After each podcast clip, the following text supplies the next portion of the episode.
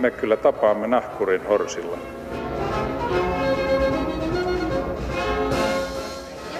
Mä sanoin, että minä juon nyt kahvia. Arvoisat urbaanirotat, rakkaat landepaukut ja tietenkin kaikki siltä väliltä. Tervetuloa Romansatsin maamikirjan pariin. Tänään meitä askarruttaa ikivanha, mutta samalla hyvin ajankohtainen teema. Kysymme, pitääkö, voidaanko, halutaanko, kannattaako pitää koko Suomi asuttuna. Ja asiaa kanssani pohtimaan ovat studioon saapuneet keskustapuolueen kansanedustaja Hannu Hoskonen. Huomenta, tervetuloa. Hyvää huomenta, kiitoksia. Ja vapaa kirjoittaja ja viestintäkonsultti Jukka Relander. Huomenta. Oikein hyvää huomenta. Kiitos kun tulitte. Meillä on lähetysikkuna auki suuressa internetissä. Sitä kautta voitte kommentoida ja kommunikoida. Hyvät herrat, arvon vieraat, tämä keskustelu, sehän on ikuinen, ainakin viimeiset 31 vuotta, ja tämä on Suomessa ollut. Tästä on keskusteltu. Kehä kolme on se maaginen fyysinen raja. Meillä oli Berliinin muuri, teillä on kehä kolme. ähm, mutta viime päivinä tämä on taas tullut kauhean ajankohtaiseksi. Ja se lähti siitä, että joku ruotsalainen, toiset sanovat yritysguru, toiset sanovat että huijari, on ottanut kantaa Suomen asioihin ja sanonut, että Suomi kannattaa pitää asuttuna poliittisessa mielessä kyllä, mutta ei taloudellisessa mielessä. Että halvemmaksi tulisi, jos kaikki tulisi vaan Helsinkiin, mutta suhteessa Venäjään olisi ehkä parempi, jos muuallakin asuttaisiin Suomessa. Miksi tämä keskustelu, ja sitten tämä on varmaan viides, kuudes talk show nyt viikon sisällä, jossa tätä teemaa käsitellään.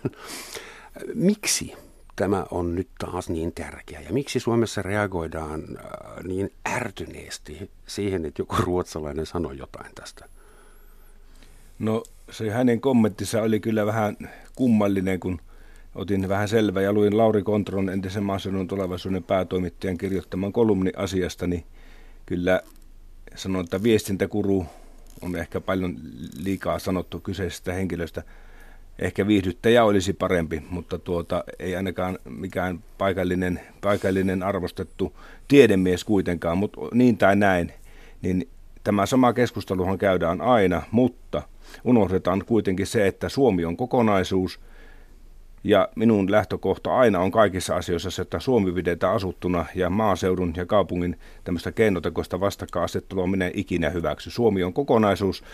Utsjoki on tärkeä, Hankoniemen kärki on tärkeä, Ilomantsi on tärkeä, Vaasa on tärkeä. Koko maa on tärkeä. Joo, siis sitä ei varmaan kukaan epäile, mutta nyt viime aikoina on tullut suorastaan muotia siitä, että puhutaan jakautuneesta Suomesta. Ja se fyysinen murroslinja, murtolinja olisi suurin piirtein siellä Uudenmaan tai Kehä Kolmosen kohdalla. Kuin dramaattista tämä, tämä on? No ei tämä nyt mikään... Et Hannu sanoi, että se on niin. keinotekoinen tämä jaka, jako. Ah, no ei se nyt mikään hirveän, hirveän uusi asia ole, että mun mielestä tämä tämmöinen niin kuin liberaalin kaupungin ja konservatiivisen maaseudun perusjako syntyi silloin, kun gootit valtas Länsi-Rooman. ja, ja tota, siinä on niin kuin, kaupungit on ollut aina se semmoinen niin kuin kaupankäynnin ja liberalismin kehto ja, ja maaseudulla elinkeinot periytyy ja, ja, ja sen takia tietyt niin kuin, kulttuuriset rakenteet on, on, on, on enemmän jatkuvuutta painottavia se, että miten, miten se nyt haluaa nähdä, siis vastakkainasettelu voidaan toki generoida sillä tavalla, että, että jos me oletetaan, että meillä on joku tietty rahamäärä ja sitten me pohditaan sitä, että miten se ripotellaan ympäri Suomea, niin siinä on sitten erilaisia intressejä. Sehän on tietysti ihan totta tällä hetkellä, että, että kasvukeskukset toimii talouden moottoreina.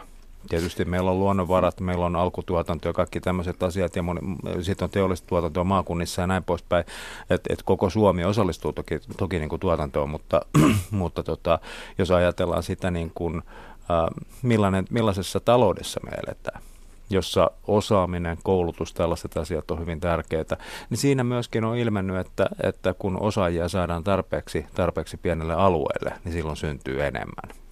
Ja, ja tota, tämä on mun mielestä semmoinen tosiasia, mitä ei voi sivuttaa, kun käydään tätä keskustelua. Sitten ihan toinen asia on se, että mitä maaseudulla voidaan tehdä. Ja, ja mun mielestä maaseudulla on paljonkin mahdollisuuksia. Mä itse, itse tota, käyn hyvin paljon maaseuduksi luokiteltavilla alueilla, paitsi, paitsi tota, viettämässä kesiä, niin jos meillä on kesäpaikka Puumalassa ja, ja todellakin maaseudun rauhassa Ja, ja sitten mä käyn Keski-Suomessa ja Itä-Suomessa kalassa paljon tota, ja, ja nautin paikallista. Ei sekoiteta luontoromantiikkaa niin kuin maalla Ei, asumiseen, se on eri, eri Mä puhun matkailuelinkeinosta, koska niin, kun mä niin, käyn, niin mä haluan jättää rahaa niin. paikkakunnalle. Tästä vielä tästä rahan ripottelusta, niin jos katsotaan vaikka pelkkiä kylmiä numeroita, niin kyllähän niin pääkaupunkiseutu imasee valtiolta tulevista rahoista ihan leijonan osan se, mitä tuonne jonnekin itäiseen Suomeen tulee, ne on, ne on leskeropoja. Ja tähän kaupunkiin valtiovalta sijoittaa mm. jättimäiset rahansa. Täällä ne on. Siellä on just laitettu 200 miljoonaa eduskunnalle remonttia esimerkiksi. No, se, se, tästä, tästä pitääkin puhua, koska pitää mä oon kuullut kumpaakin teoriaa. Toiset väittää, että Helsinki elää muun Suomen kustannuksilla – ja muu Suomi voisi paremmin ilman Helsinkiä, jopa kärjestetysti. Ja toiset sanoivat, että Helsinki tai siis toisinpäin, että mm. kuka elää kummankin, kumpi elää kummankin kustannuksella? Onko se ylipäätään mahdollista ja järkevää laskea semmoista? Ei se ole. Se, se ei että ole meillä on enemmän veronmaksaja kuin Kehä Kolmosen ulkopuolella, eli meillä, meillä on enemmän rahaa. Otetaan hy- hyvä esimerkki tästä, kuka elää kenen kustannuksella. Se on ajatuksenakin ihan kummallinen, mutta se iso linjahan menee siinä, että kun sotien jälkeen Suomi oli todella karmeassa kunnossa. Maa oli sodassa pommitettu kivikauteen melkein ja 450 000 karjalaista tuli tuota, suomalaista siirrettiin tänne nykyisen Suomen rajojen sisäpuolelle. Suomi lähti nousemaan, luotiin ja kaikki lähti silloin metsästä. Metsäteollisuus nousi, joka loi Suomeen kemian teollisuuden, metalliteollisuuden, sähköteollisuuden, kaiken tämän. Ja nyt kun eletään tätä pörssihuuman jälkimaininkia, ja taas kerran on palannut joltakin puuropohjaa ja tuota, 2008 tapahtuneen pörssiromahduksen jälkeen taas Suomi on kerännyt itseään. Mistä nousu lähti? Suomalainen metsäteollisuus ja Suomen metsät on taas kerran nostamassa tätä maata ylös. Me investoimme, kaiken suurimmat investoinnit on nimenomaan metsäteollisuuden puolelle. Se on generoinut, se on tuonut sähköpuolelle, kemian puolelle, metallipuolelle valtavasti töitä. Mutta ja, anteeksi Hannu, tarkoittaako, edellyttääkö metsäteollisuus, että metsässä asutaan? To, ei, ei Eikö metsäteollisuutta voi harrastaa Helsingistä käsin muutamalla robotilla ja, ja 12 äijällä? Se ei pidä paikkansa. En ole vielä kertaakaan nähnyt, että Helsingistä tulisi motokuskeja tai metsäkonekuskeja tai tienrakentajia ilometsä. Kyllä ne paikalliset ihmiset se homma hoitaa. Kunhan provosoin, enhän mä tästä mitään ymmärrä. Ja toinen juttu siihen pitää huomioida sekin, että metsäteollisuuden, metsätalouden tuotto tähän maahan on yli 20 prosenttia meillä tulovirrasta kaikkinensa. Kun siihen pitää laskea sitten matkailu, maatalous. Meillä on 300 000 ihmistä saa työpaikkansa siitä, että tänäkin aamulla olemme nauttineet hyviä suomalaisia, ruo- hyvää suomalaista ruokaa eri muodoissa. Mm. Siinä ketjussa on 300 000 ihmistä töissä. Maailman puhtainta elintarviketta myydään tässä maassa. Ja toivon mukaan vienti, se on semmoinen brändi, joka muuten räjähtää tulevaisuudessa hirmuseen kasvuun, koska Euroopasta, jos ostat lihanpalan tänä päivänä, saat sinne kylkiäisenä itsellesi MRSA-bakteeri hyvin todennäköisesti valtavan määrä erilaisia myrkkyjä ja, ja sitten erilaisia hormoneja, niin siinä se kyllä terveys paranee aika mukavasti. Sitä on mahdotonta ajatella, mm. millainen resurssi maaseudusta voi tulevaisuudessa tulla, kun kiinalaiset käyvät Suomessa hengittämässä raitista ilmaa ja juomassa puhdasta vettä. Eli se täysin mahdotonta Eikö Joo, ja, anteeksi, ja tämän, takia, tämän takia olisi erittäin tärkeää pitää myöskin siitä luonnosta huolta, eikä pelkästään, pelkästään tota, kaataa kaikkia metsiä koneiden kitaan. Ymmärrän, että metsäteollisuus on hyvin suuri osa Suomen talouden volyymia ja kyllä se hyvin,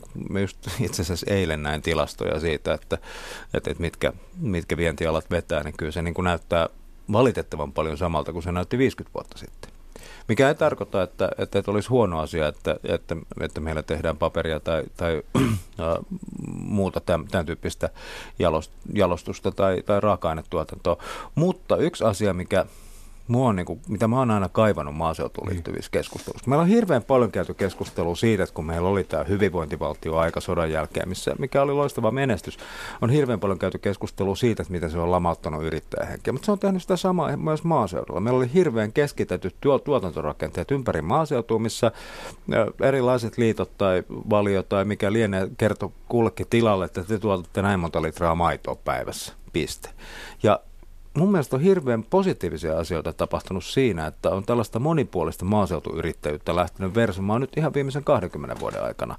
Ja, ja, ja tuotevalikoima on laajentunut ja niin kuin sanoit, niin puhtaat tuotteet, Kyllä.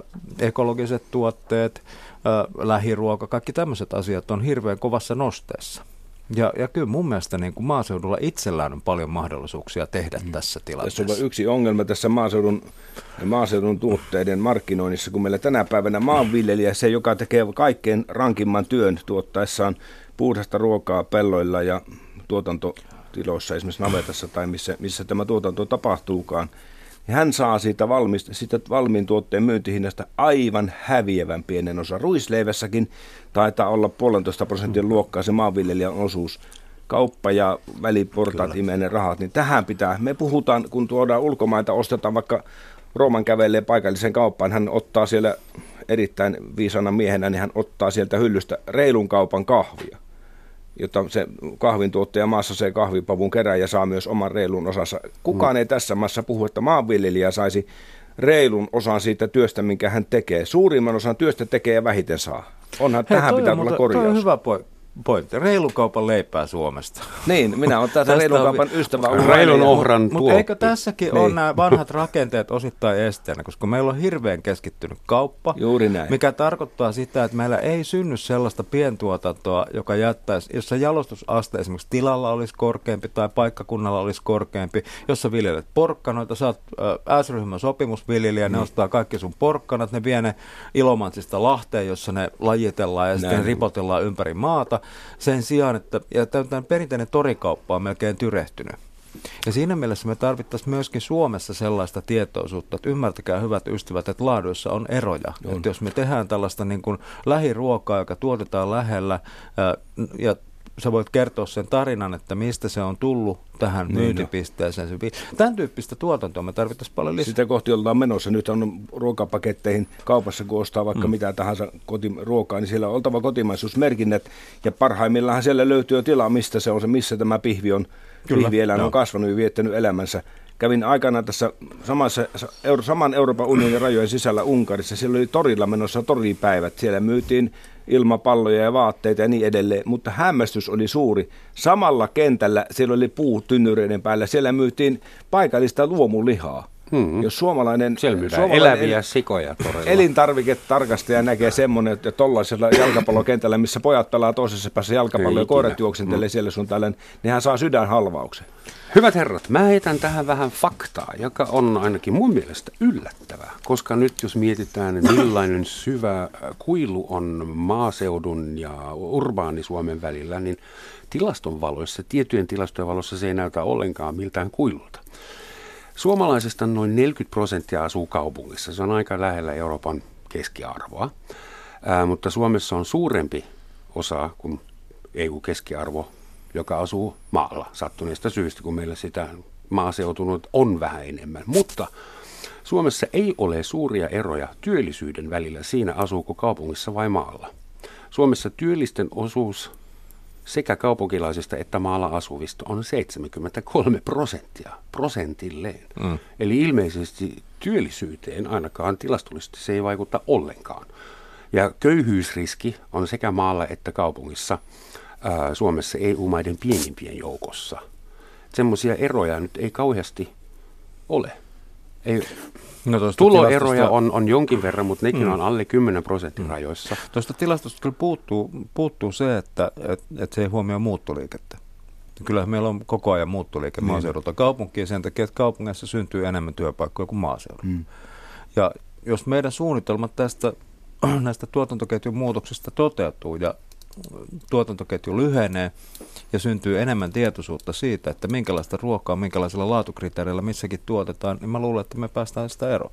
Kyllä, mutta siinä yksi huomio tässä kannattaa tehdä sekin, että mikä on, miten tämä kaikki peli, tämä koko valtava muutos, mitä nyt ollaan masinoimassa oikein, oikein isolla rahalla tässä maassa, niin katsokaapa, missä se todellinen köyhyys tänä päivänä Suomessa on.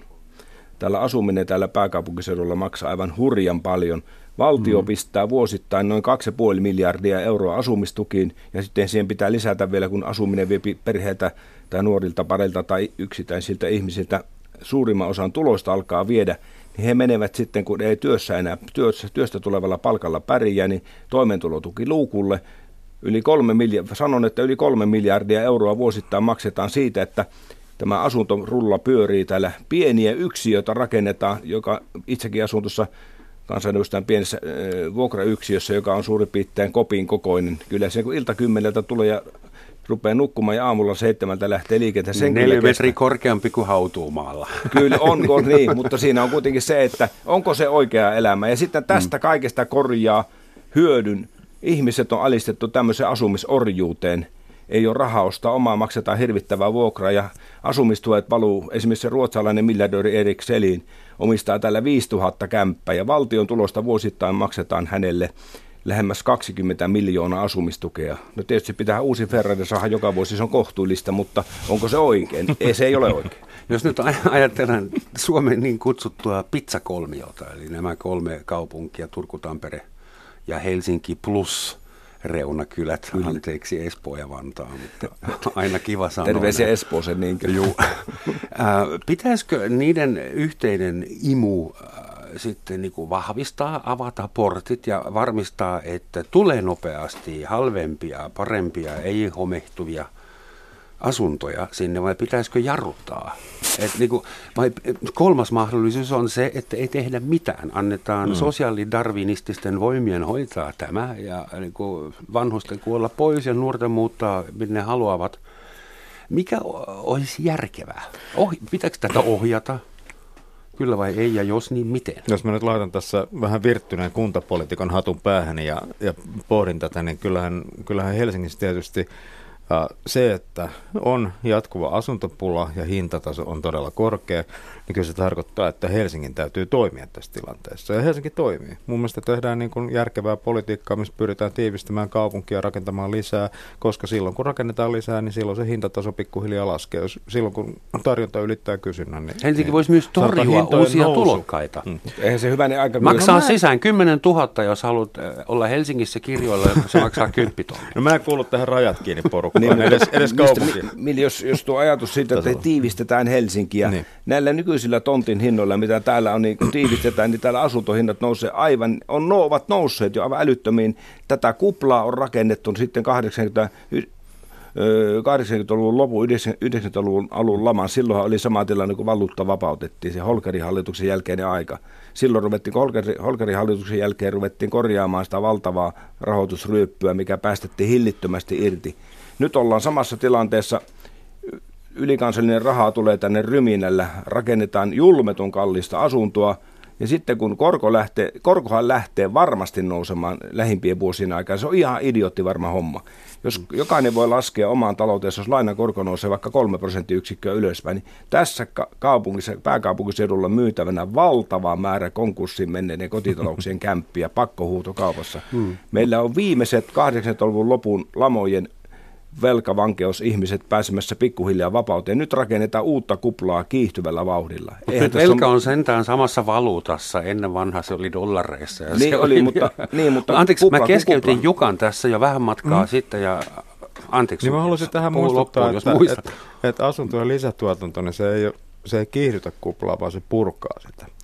Ja se tietysti, että uudet asunnot on verrattain kalliita tai hyvinkin kalliita ja tietysti, tietysti Ilomantsin näkökulmasta, mistä sä oot, niin ne on, ne on mielipuolisen kalliita. Ne on todella, ne on todella se sitä. kannattaa muistaa, että kun joku muuttaa uuteen asuntoon, niin se asunto, mistä se muuttaa, vapautuu.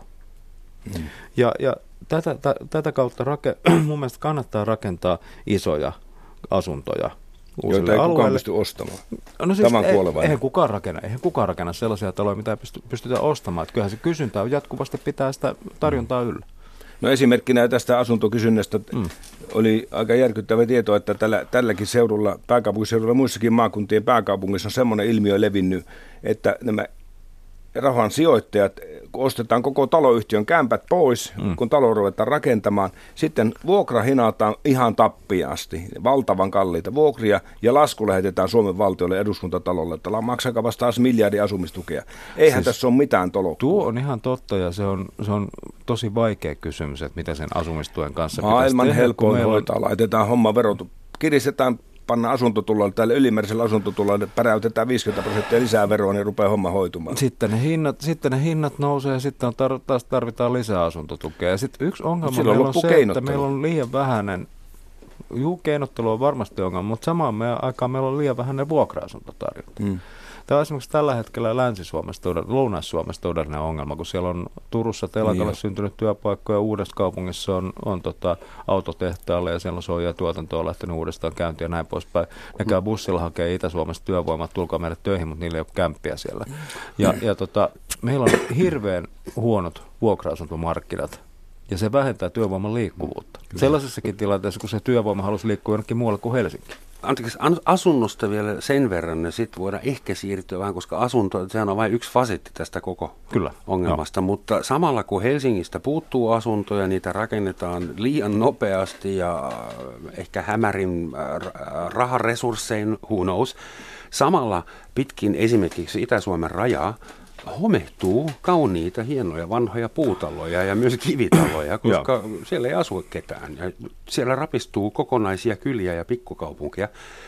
Mitä niille pitäisi tehdä? Maailma, siihenkin on helppo ratkaisu. Meillä hyvä näisi, kaikki muistaa tuoreessa muistissa on tämä jätevesiasetus show, jota ympäristöministeriö pyöritti. Aivan järjetön rakentamisen este ja korjaamisen este. Tehdään semmoinen byrokratia, mm-hmm Sama koskee Minkäs kaikkea. puolueen ministeri hän oli? No, on, kyllä oli, mutta minä vastustin sitä vastusta vielä tänäkin päivänä. Ei järjettömyydelle voi valtaa antaa, eihän se näin voi olla. Toinen juttu. se sitten kuitenkin kapsahtanut lähinnä helsinkiläisiin mökkiläisiin? No niin, mutta siinäkään... Minä siinäkin, kaivoin siellä se isolle on, se on saatu nyt järkevään mittasuhteen se homma hoidettu, mutta katsokaapa tuotantotaloutta, mitä maaseudulla, jos joku mennään tehtaan rakentaa, niin nykyisellä lainsäädännöllä, että ympäristöhallinto on masinoinut tähän maahan semmoisen rakentamismääräykset, että rakentamista on tehty enää hirstaloakaan ei saa rakentaa. Siihen pitää tehdä jukraviekkoon maailman kalleimmat ilmastointijärjestelmät. Entisaikaan hirstalot painovoimainen ilmastointi ja siinä kuule takkaleivi uuni, niin idiotti varmaan eikä homehu ikinä. Mutta nyt on luotu tähän maahan semmoinen byrokratia nimenomaan siitä toivosta, että maaseudun rakentaminen olisi äärimmäisen vaikeaa. Nyt tätä on purettu, me on kaavoitus helpotettu, poikkeuslupien myöntäminen on annettu kunnille. Suunta on oikea ja tähän tarvitaan enää se, että kun maaseudullahan tietysti maaseudun, suomalaisen maaseudun tulevaisuuden toivo on siinä, että me saamme käyttää omia raaka-aineita reilusti metsää, peltoa, turvesoita ja niin edelleen. Rakentaa sitä hyvinvointia suomalaisille raaka-aineille.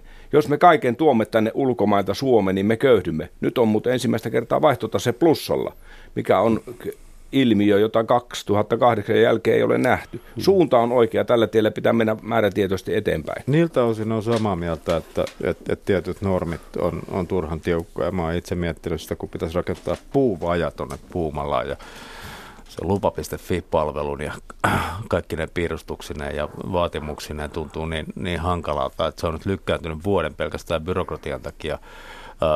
Ja vain sen varauksen haluan tuohon laittaa, että, että kyllä siitä maaseudun luonnostakin pitää pitää huolta. Ja sen takia niin kun, äh, se asettaa alkutuotannolla jotain raja, rajoituksia, ja, ja, ja koska, koska kuitenkin halutaan pitää maaseutu myöskin niin kuin esteettisenä, halutaan pitää se matkailuvalttina, koska meillä on ne kiinalaiset, meillä on Euroopassa paljonkin ihmisiä, jotka, jotka saattaisi joku päivä huomata, että itse asiassa, itse asiassa tämä Roomassa on tukahduttavan kuuma heinä elokuussa, niin, mutta Suomessa ei ole. Ja, ja sen takia mä olisin niin kuin, tästä paletista, jonka mainitsit, niin on turpeen niin kuin irrottamassa pois ja luokittelemassa sen järjestäytyneeksi rikollisuudeksi, koska se, se tuottaa, niin kuin, tuottaa valtavia haittoja paikalliselle vesistölle. Hyvä, hyvä veli, nyt on sulla hieman tuota mittasuhteessa pikkuinen fiba. Toivon, että ei suunnista se kartalla tuommoista virhettä tee. Nimittäin Suom- tällä hetkellä Suomessa on turvesoita vain 40 000 hehtari. Viime kesänä nostettiin 40 000 hehtaaria turvetta.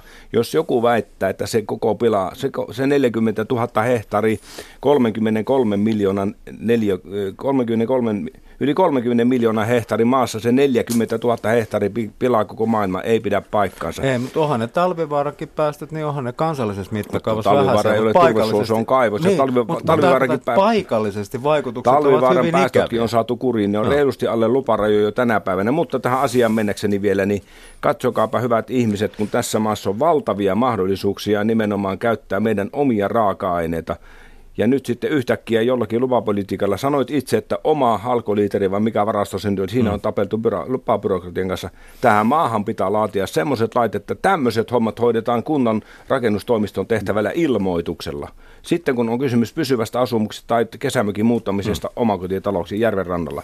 Suurin osa suomalaisia, kaikki tietää sen tässä maassa, että jokaisen suomalaisen ihan, i, semmoinen ihana päiväuni on se, että hän saisi asua omassa omakotitalossaan, omalla tontilla, kyntää sitä perunamaata ja keväällä istuttaa kukkia ja lapset juoksis pihalla. Se on se päiväuni. No minä olen suomalainen ja musta on kiva asua neljännessä kerroksessa. No, enpä minä ole sinua ajamassa Älkää minnekään, mutta tämä on tilastotieto. Minä en toimittaja ole ajamassa ei yhtään minnekään. miettiä, että onko satanut lunta, koska joku tulee ja poistaa sen mun jalkojen edestä. Se on hyvää kuntoliikuntaa, kun kolalla lykkää puolitoista tuntia metristä lumikinossa. Siinä ei tarvitse kuntosalille mennä säästää rahaa. Sovitaan niin, että mie tulin tänne Berliinistä, että minä asun maalla, okei? Okay? Onnea sinne. Hei, hyvät ihmiset, tämä on Suomen yleisradio, Yle Radio 1 Romansatsin maamikirja, jossa tänään kiihtyneesti, mutta erittäin rakentavassa ja ystävällisessä hengessä keskustellaan siitä syvästä kuilusta, joka kenties on olemassa urbaani Suomen ja maaseutu Suomen välillä. Kenties se ei olekaan niin syvä. Me ollaan puhuttu nyt asumisesta, metsästä, resursseista, viljasta, turismista, YMS. Kun mietitään, että koko Suomi täytyy pitää asuttuna, niin kysymys on mitä suurimmassa määrin palveluista. Missä on lähin synnytyssairaala, missä on lähin magneettiresonanssiputki, missä on lähin yliopisto ja sitä rataa. Ja jos mä nyt olen utsioelainen ihminen ja mulle tulee semmoinen vika, että mut täytyy kireen vilkkaa kuskata johonkin – spesiaalitutkimuksiin, allergiaklinikalle tai mitä vaan, tai mä haluan opiskella jotakin UFOa, niin kuinka paljon näitä palveluita pitää olla? Mikä on se minimi? Pitääkö utsiokelaisen nuoren voida opiskella Espanjaa aina kun se haluaa? Pitääkö siellä olla MRI-putki paikallisessa sairaalassa vai? Siis Suomi on iso maa, vaikka suomalaiset aina toisinpäin. Mm. Ja kolmas osa sijaitsee, sijaitsee napapiirin pohjoispuolella. Mm. Helsinki on koko planeetan toiseksi pohjoisin pääkaupunki. Mm. Eli siis tällaisen maan asuttuna pitäminen ei ole helppo juttu. Mutta eihän se hyvänen aika se, että missä tämä magneetti, magneettikerroskuvauslaitteisto sijaitsee, sillä kuitenkin ei siellä käydä niin kuin ärkioskilla lottoa tekemässä. Kyllä siellä aika harvoin käydään siellä magneettitutkimuksissa. Samoin esimerkki vaikka kotikunnastani Ilomantsista, niin mainitsemasi es- espanjan kielen lukeminen on siellä kansalaisopistossa täysin mahdollista. Eli kaikki, kaikki nämä saadaan hoidettua. Mutta tärkeähän on, iso juttuhan menee siinä tässä sote-uudistuksesta saadaan hoidettua homma niin, että ne tärkeät päivittäiset palvelut on siellä lähellä.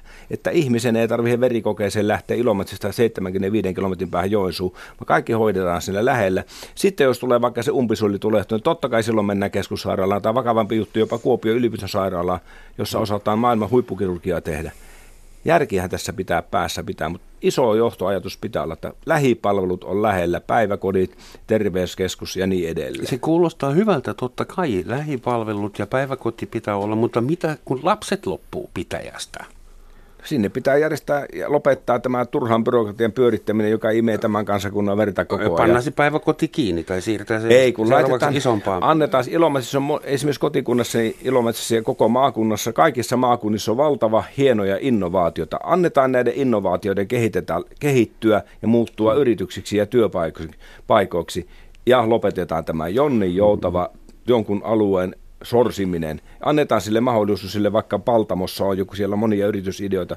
Samoin Kemijärvellä voisi luetella pitkän lista, missä on Paikallinen energi- energiatuotanto voisi esimerkiksi edistää paikallista no, Sitä voisi tässä kyllä se kysyä, että minkä mm. takia lämmitetään kivihiilellä, kun kotimassakin tavaraa löytyy. Tukholma sen tekee jo. Se on mahdollista, mikäli haluja löytyy.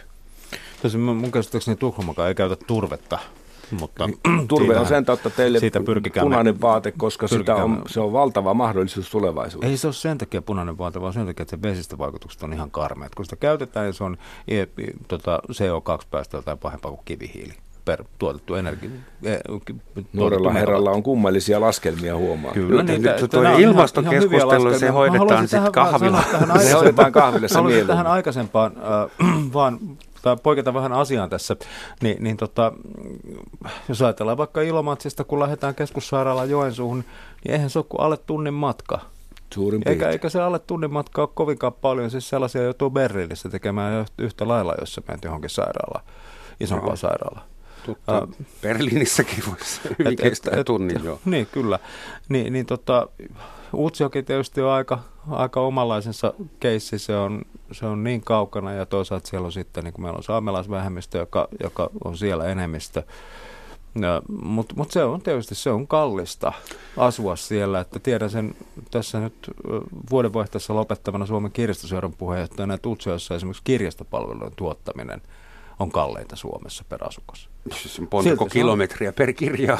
no ei se, ei se pelkästään se kirjojen viemismatka, vaan yksinkertaisesti, että pieni kunta ylläpitää kirjastopalvelu, joka on vielä kaksikielinen, niin, niin siihen liittyy kustannuksia. Ja totta kai se on, se on, se, on, se on sitä konkreettista rahaa, jota me maksetaan siitä, että koko Suomi pysyy asussa. Miten päin se toimii, se imu? Yrittäkää saada mut ymmärtämään. Mm. Äh, jos palvelut tuodaan maaseudulle – niille palveluille pitää olla riittävästi asiakkaita laskennallisesti, eikö niin? Mutta siis jos asiakkaat lähtee, niin palvelut vähenee. Pitäisikö meidän samalla, kun me laitetaan palveluita joka paikkaan, mm. velvoittaa porukkaa jäämään sinne, kun sinne on kerran järjestetty näitä tai, tai, tai sponssaamaan, lahjo, lahjoamaan maksamalla. Saksassa on solidaarisuusvero edelleen mm. olemassa. Muutama prosentti joutuu jokainen länsisaksalainen pulittamaan Itä-Saksan jälleenrakentamisesta edelleen. Että olisiko semmoinen malli? No olisi aika julmaa kieltää ilomantsilaista lukiolaista lähtemästä yliopistoon. Eihän se, Aivan, ei se näinkään. Mm. Ei tietenkään tuollainen ajatusmalli, en ymmärrä mistä tuommoinen kumpuaa, mutta juttu näin, että ensinnäkin eihän sinne palveluja kukaan tuo. Kuntahan, meillä on Ilomantsi, esimerkiksi kotikunta, niin talous on kunnossa, ylijäämäinen ja pystytään palvelut järjestämään, ei ole ongelma. Mm. Mutta se, mikä tässä on ongelma, on se, että kun näiltä alueilta, kuten maaseutukunnista, niin tänä päivänä esimerkiksi metsäverotuksen tuotot menee, ne tuodaan tänne Helsinkiin. Mm. Ne metsät, mm-hmm. jotka siellä kasvaa, niin ne menee Helsingille tämän pääkaupunkiseudun valtion kanssa ja ne jäävät suurimmalta osin tänne. Hyvin, hyvin pieni rippu yhteisöveron laskennallisessa osuudessa palaa kuntaan. Se on esimerkki siitä, että sieltä rahat kerätään tänne.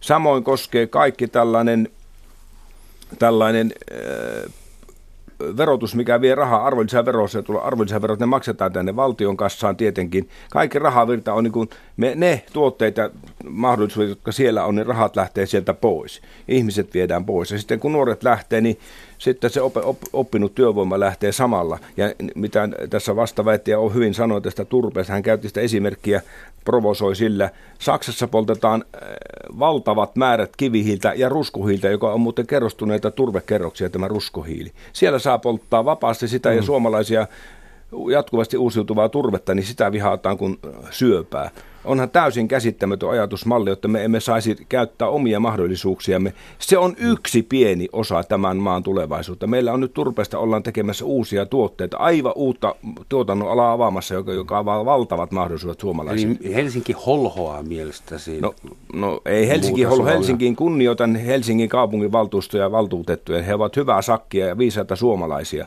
kunnioitan heitä. Ei he halua pahaa kellekään, mutta meidän pitäisi tämmöisenä kollektiivisena viisautena hyväksyä se, että jos joku Utsoki menestyy tai Vaasa menestyy tai Äänekoski menestyy, niin annetaan sille mahdollisuus, annetaan ihmisten asua siellä ja lopetetaan tämmöinen jonkin jonni joutava turhan aikainen se, että lyödään pykäliä pykälän päälle ja estetään omakotirakentamista, rantarakentamista, teollisuuslaitosten rakentamista. Kuinka suuri osa näistä hetken niin. keskustelukumppania, että kyllä mä vihaan saksalaisen ruskohiilen polttamista ihan yhtä paljon kuin turpeen käyttöä tässä maassa ja vastustan sitä.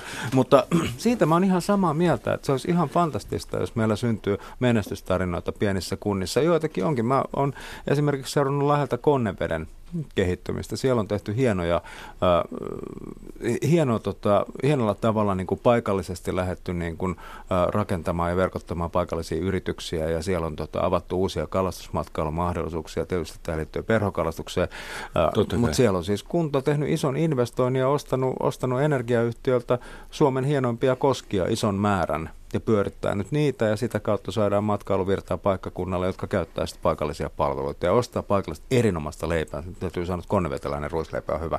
En näitä, ja tiedän, että Ilomantsi on yksi Suomen leipomispääkaupungeista. Ei ole. Meillä, meillä, meillä on, ei mikään leipomispääkaupunki, loistavia Karjalan piirakoita. Tervetuloa ensi kesänä maistamaan molemmille herroille.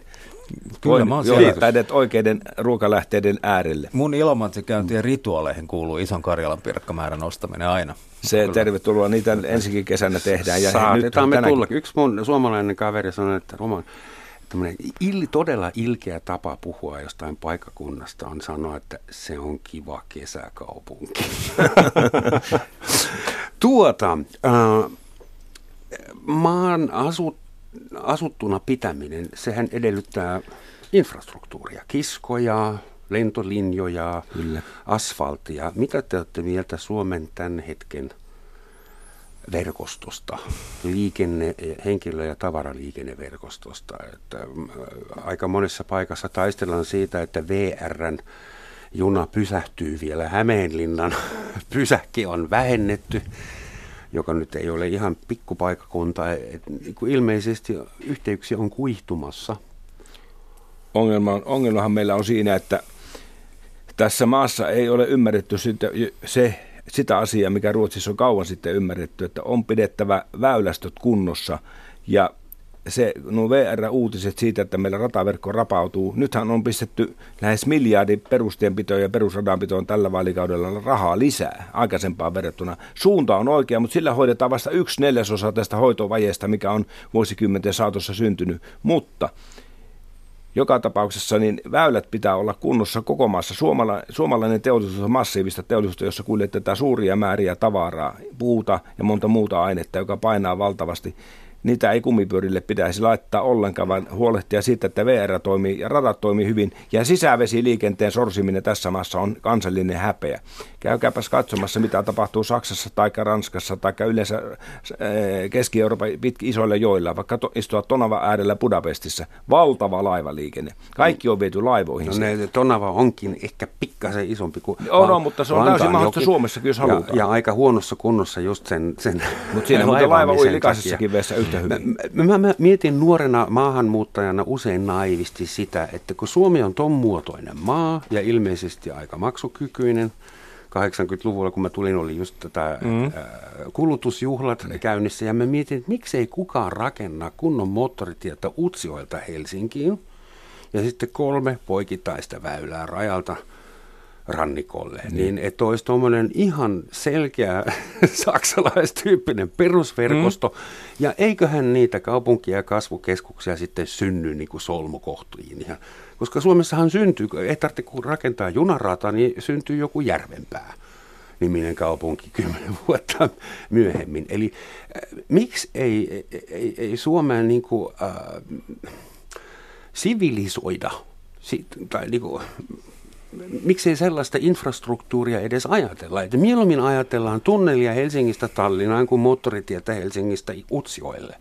No toisaalta, jos ajatellaan meidän, meidän rataverkkoa, niin kyllä se väestöpohjaan nähden on aika, aika laajakin verrattuna. Mm. Kyllä se on tietysti hirveän helppoa Englannissa rakentaa junaratoja tai Saksassa, kun, kun siellä, siellä asuu jo porukkaa. Mm. Ja tietysti se, mikä meillä on ikävällä tavalla karsinut joukkoliikenneverkkoja nimenomaan voisi melkein sanoa pääkaupunkiseudun ulko- tai isojen kasvukeskusten ulkopuolella, on se, että, että kun on tullut mahdolliseksi se, että maaseudulla ihmisillä on varaa ostaa auto, niin, no, niin kyllä se ostetaan. Ja, ja se on tietysti niin kuin, ei maaseudulla voi elää oikein ilman autoa. Kyllä se Käytännössä niin kuin julkinen liikenne on loppunut, mutta se iso mm. linjahan tässä menee siinä, että yksi asia, siinäkin me ollaan Ruotsissa, Ruotsia jäljellä, valovuosi jäljessä minkä tautta tähän maahan ei, kun määrätietoisesti olen sitä eduskunnassa painottanut sen tuhannen kertaa, että tähän maahan pitää rakentaa nopea valokuitu, tämmöinen, nämä tietoliikenneyhteydet, mm-hmm. jotka perustuu valokuitutekniikkaan. Kotikunnassa ne on jo saatiin valmiiksi vuosi sitten kesällä. Valokuitutekniikkaan perustuva systeemi koko maahan. Sen parempaa kehityssysästä tälle maalle ei voisi antaa. Me työnnetään Euroopan unionin rakennerahastoilla rahaa kaiken maailman jo turhu, jo, turhuuksiin – ja itse luomme ne säännöt, joka estää tällaisen rakentamisen, valokuituverkon rakentamisen. Nyt sitä yritetään kyllä kiitettävästi operaattorin kanssa tehtävällä yhteistyöllä, mutta tässä asiassa meidän pitää nyt ymmärtää suomalaisten etu. Ei Ruotsi sitä meille rakenna, eikä EU, se on meidän suomalaisten tehtävä. Ja toinen yhteys, mikä pitää rakentaa, niin junarataa tuolta Lapin läpi tuonne Koniemen Norjan puolelle. Saahan se tämä Koillisväylän yhteys syntymään, koska niin kuin tässä aivan oikein on veljet todistanut, että kun rakennetaan rata ja liikenneyhteys, niin kas kummaa. Siellä rupeaa olemaan liikennettä ja teollisuutta ja pohjoisen valtavat luonnonvarat. Meillä Lipposen Paavo on puhunut tästä, tästä pohjoisesta ulottuvuudesta, ulottuvuudesta, mutta se on ollut vain puhetta kyllä minusta niin pitää nyt pikkuhiljaa ruveta ymmärtämään, että laitetaan nämä systeemit pelittämään. Ei sillä, että me rakennamme hirvittävän kalliita yksiöitä jonnekin kauppa, kaupunkiin ja saatetaan ihmiset lopun ikänsä velkaorjuuteen. Ei se mikään innovaatio ole. Se on No kyllä yksityisellä innovaatio. rahalla rakennetaan. Se ei ole innovaatio, vaan se on niin kutsuttu on... megatrendi tämä kaupunki. Niin, mutta on turhan kallis, kun se ei veronmaksaja joutuu loppujen lopuksi maksamaan. Mm, mutta siis veronmaksaja joutuu loppujen lopuksi maksamaan kaiken. Niin, että siitä, että joku jää siis, maalle asumaan ja siitäkin, että joku tulee Jos sulla on asumistukijärjestelmän remontti, niin mä kuuntelen mielellään. Se on valtavan vaikea pala, koska siinä on sitten ihan mm. siis niin kuin konkreettisesti ihmisiä, joilla ei olisi varaa asua ilman niitä Kyllä. tukia. Sitä niin pitää, haluamme sitä, auttaa siitä... ja se ongelma on se, että ne, että ne rahat valuu vuokratasoon ja niin sitä no. kautta vuokranantajalle. Siihen yksi taso, että pidetään Suomea tasapuolisemmin rakennettuna, niin tämmöisiä valtavia keskittymiä ei pääse syntymään. Aidosti ihminen haluaa tehdä kolme asiaa.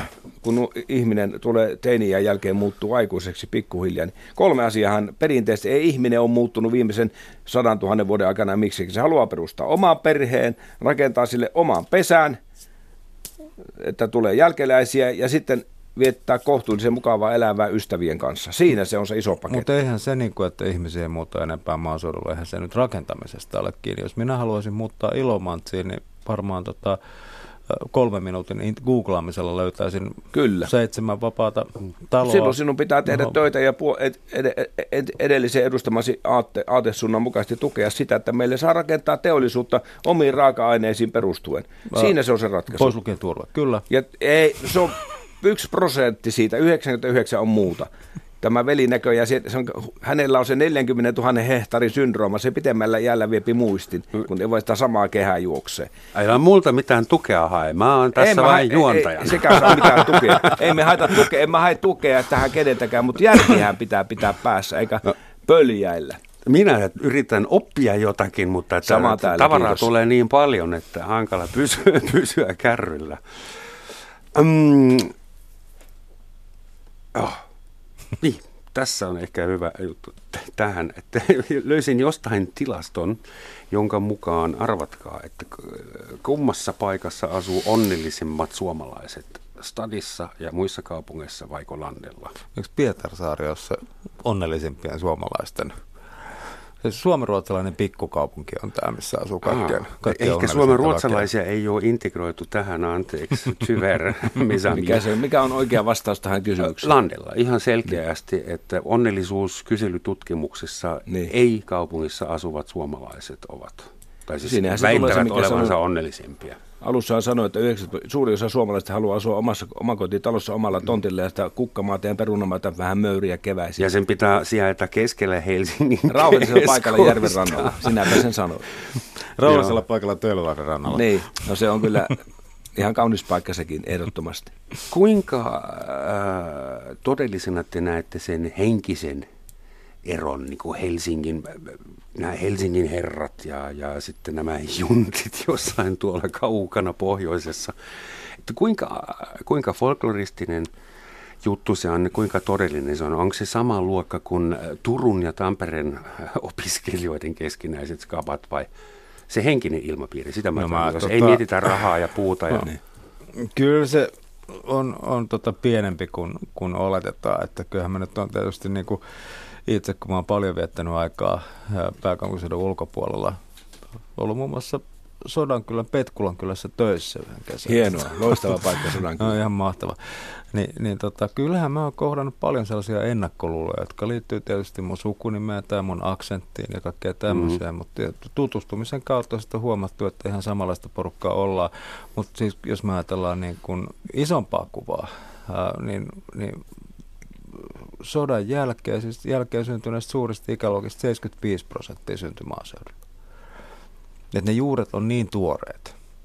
Mm-hmm. Ja nyt sitten tämän, tämän, näiden ikäryhmien lapset, niin ne on niitä, jotka, joista jotkut, jotka ei ehkä koe niin kuin mökkeilyä ja maalle paluuta. Hetkinen, se on niin osittain sukupolvikysymys. Se on sukupolvikysymys. Ja, ja tässä porukassa, tämä porukka on ehkä meidän niin kuin urbaanen sukupolvi toistaiseksi, nämä nykyiset kolmekymppiset, kolmeviitoset tyypit. Ja, ja niiden kontakti maaseudulla ei ole sama. Mäkin olen siis vanhempaa sukupolvea kuin he, niin, niin tota, tavallaan sekin ehkä selittää sitä, että on ollut se elävä, elävä kontakti maaseudulla. Ja tietysti niillä sodan jälkeen syntyneillä se oli koti, minne palat, palattiin ja Mutta näin, edelleen. näin ollenhan Suomalla, Suomessa syntyy kaksi alakulttuuria. Just tämä Helsingissä syntynyt mm. Niin. urbaani sukupolvi, joka enää käy mökillä tai joka perii kolme puolikasta mökkiä, Just tää, josta joo. tuli Joo. vielä ongelma. Ja, ei, ja jolla ei ole mitään muuta kontaktia enää sen maaseudun kanssa. kyllähän Onko tosiasia- semmoinen va- trendi olemassa? Jos, me, jos meinataan tätä, niin kuin, tätä Suomea pitää niin kuin, taloudellisesti ja henkisesti vahvana, niin kaikki nämä, kaikkien seutukuntien, kaikkien maakuntien ne vahvuudet pitää pystyä hyödyntämään maksimaalisesti. Ja se, että jos joku asuu nyt vaikka siellä Pietarsaaressa tai vaikka ilo, kotikunnassani Ilomantsissa, niin minä näen sen suurena rikkautena. Pitää muistaa esimerkiksi se tosiasia, että tuota, kotikunnassani Ilomantsissa toimi ortodoksinen seurakunta, joka on ensimmäisen kerran mainittu virallisissa asiakirjoissa vuodelta 1490 vat ja viidenneksen veroasiakirjoissa. Vasta. Silloin mainittiin eka kerran meidän kotiseurakunta ja minun kotiseurakunta. Ja toinen juttu se, että eh, kalevalainen kulttuuri, esimerkiksi Kalevala ja Kanteletar, on, se henkinen pohja on mielettömän vahva. Simmana Sissonen ja Mateli Kuivaltar, nämä runolaulajat lauloivat Kantelettarin ja Kalevalaan valtavan määrän sisältöä. Mm. Sieltä on lähtenyt se nousemaan se kulttuuri ja nyt meillä on semmoinen tilanne tässä maassa, että esimerkiksi Senaatti-kiinteistöt tekee tänä päivänä kaikkeensa. Kaikki palvelut, mitä valtiohan tässä itse on tehnyt pahinta jälkeä maaseutukunnissa. Kaikki palvelut on viety. Viime viikolla tuli meille tieto, että poliisiasema lähtee. Vaikka vuosi sitten oli päätös, että tuota poliisi, ministeri Orpo teki ollessaan sisäministeri päätöksen, että Ilomantsin ja Outokummun poliisiasema jää. Mutta nyt yhtäkkiä viranomais, paikallinen poliisipäällikkö ilmoitti, että sepä pannaankin kiinni. Hyvää joulua vaan. Olkaa sitten kiltisti ilman No me olemme aina mutta kiltisti, mutta kuvaa mitä valtio tässä maassa tekee. Se, mitä Eli sä äsken- ministeriöt. samaa mieltä, mutta mä en halua unohtaa sitä, mitä äsken sanoit, koska tämä oli mulle, mun mielestä kauhean mielenkiintoista, kun sä rupesit puhumaan Kalevalasta. Ja Kyllä. Tuli mieleen, että kaikki suomalaisuuden symbolit, mm. perinteiset logot ja brändit, ne on kauttaaltaan epäurbaaneja. Puusee, tikkataulu, äh, Kalevala, YMS, siinä ei esiinny mikä edes Tamperetta, ei Turkua, ei Helsinkiä. Ne tulee kaikki täysin jostain agraari taustastaan. Kyllä, ja sehän ei on- ole vielä muuttunut. Kyllä meillä on niin kuin hirveän vahvasti niin kuin, agraarinen kulttuuriperimä tässä maassa. Mikä, mikä nä- ja siis, ja tämmöinen niin perinteinen kaupunkien keskiluokka, joka Saksassa esimerkiksi entisessä kotimaassa se on, on se niin kuin tavallaan selkäranka, kulttuurinen selkäranka kaupunkien pikkuporvarista, joka, joka ö, käy kauppaa ja, ja, ja tota, mm, luo leimansa.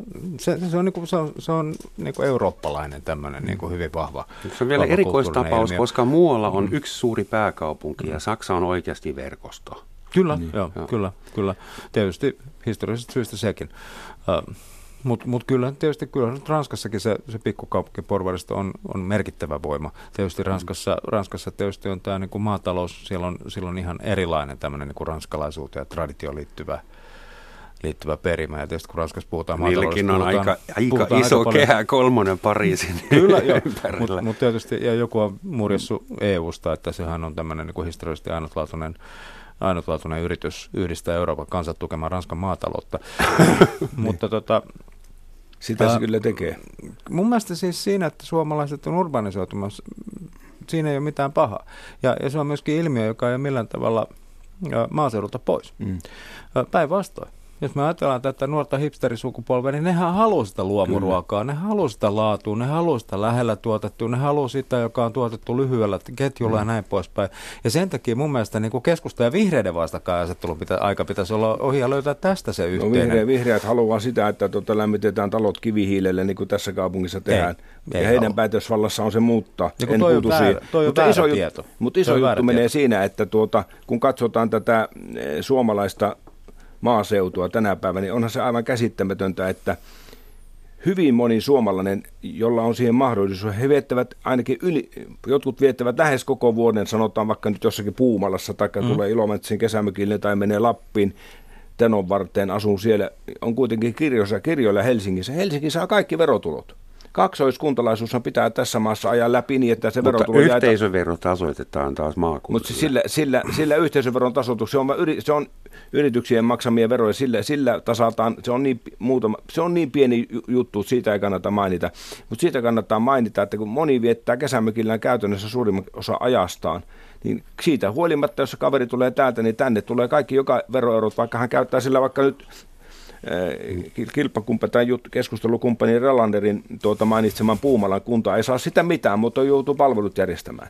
Eli tähän pitää, tämähän on juuri osoittaa sitä, että tässä maassa on luotu semmoisia valtavia rakenteita, jotka suosivat tätä hirvittävää keskittämistä, joka koituu loppujen lopuksi kaikkien suomalaisten maksettavaksi isoina veroina. Mä muuten sun kanssa samaa mieltä, mutta mä en osaa oikein elätyä siihen, että tämä olisi tämmöinen kaupunkien salajuone maaseutu vasta, e- vaan tämä on rakenne, joka on päässyt syntymään sen ehkä se perustavin ongelma siinä on, on, on se, että kun ajatellaan, että suuret ikäluokat muutti maaseudulta kaupunkeihin niin. ja rupesi maksamaan sinne veroja. Ja niin. niiden vanhemmat jää sinne maaseudulle, kun ne jää eläkkeelle niin. ja rupeaa sairastamaan ja vanhenemaan ja näin poispäin, niin niillä, niiden omien lasten verorahoilla ei ole kustannettu heidän hoitoa siellä. Ja tämä on tietysti kuormittanut valtavan monen maaseutukunnan taloutta hirveän paljon.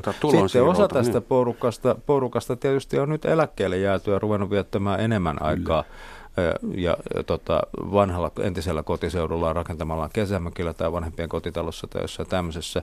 Ja, ja totta kai heidän kohdalla mun mielestä kaksoiskuntalaisuus voisi olla mahdollisuus. Ja siinä mutta pitää tässä, tässä puhutaan kuitenkin jokseenkin pienestä eläkeläisporukasta. Kyllä, mutta katsokaa sekin tosiasia, että niin kuin perustuslakivaliokunta lausui nyt tästä sote, mm. ensimmäisestä sote-yritelmästä, sote-lakiesitysluonnoksesta 29. kesäkuuta, että julkisen vallan tulee turvata tasapuolisesti palvelut kaikille suomalaisille. Se on siis suomalaisen tasavertaisuuden ja tasa-arvon ylistyslaulu tämä lausunto. Siinä otetaan vahvasti kantaa, että se joku ulkomailta tuleva pörssisijoittaja, joka haluaa täällä palveluita ruveta myymään, hän hakee vain maksimaalista voittoa. Ei, sillä ei ole mitään kansallista halua auttaa suomalaista saaresta ihmistä, vaan hänen tarkoitus on tehdä valtavaa voittoa ja viedä rahat tästä maasta pois. Eikö teillä ollut joku sote-uudistus siellä Me, se, sote-uudistus oli menossa aivan hyvä, nuori herra sinne aivan oikein huomauttaa, mutta se perustuslakivaliokunnan lausuntoa kirjoitti tämän asian puhti, puhki. Uudistuksia pitää tämä yhteiskunta tarvitsee, mutta ei niitä saa tehdä sillä keinoin, että tämä maa köyhtyy ja kärsii.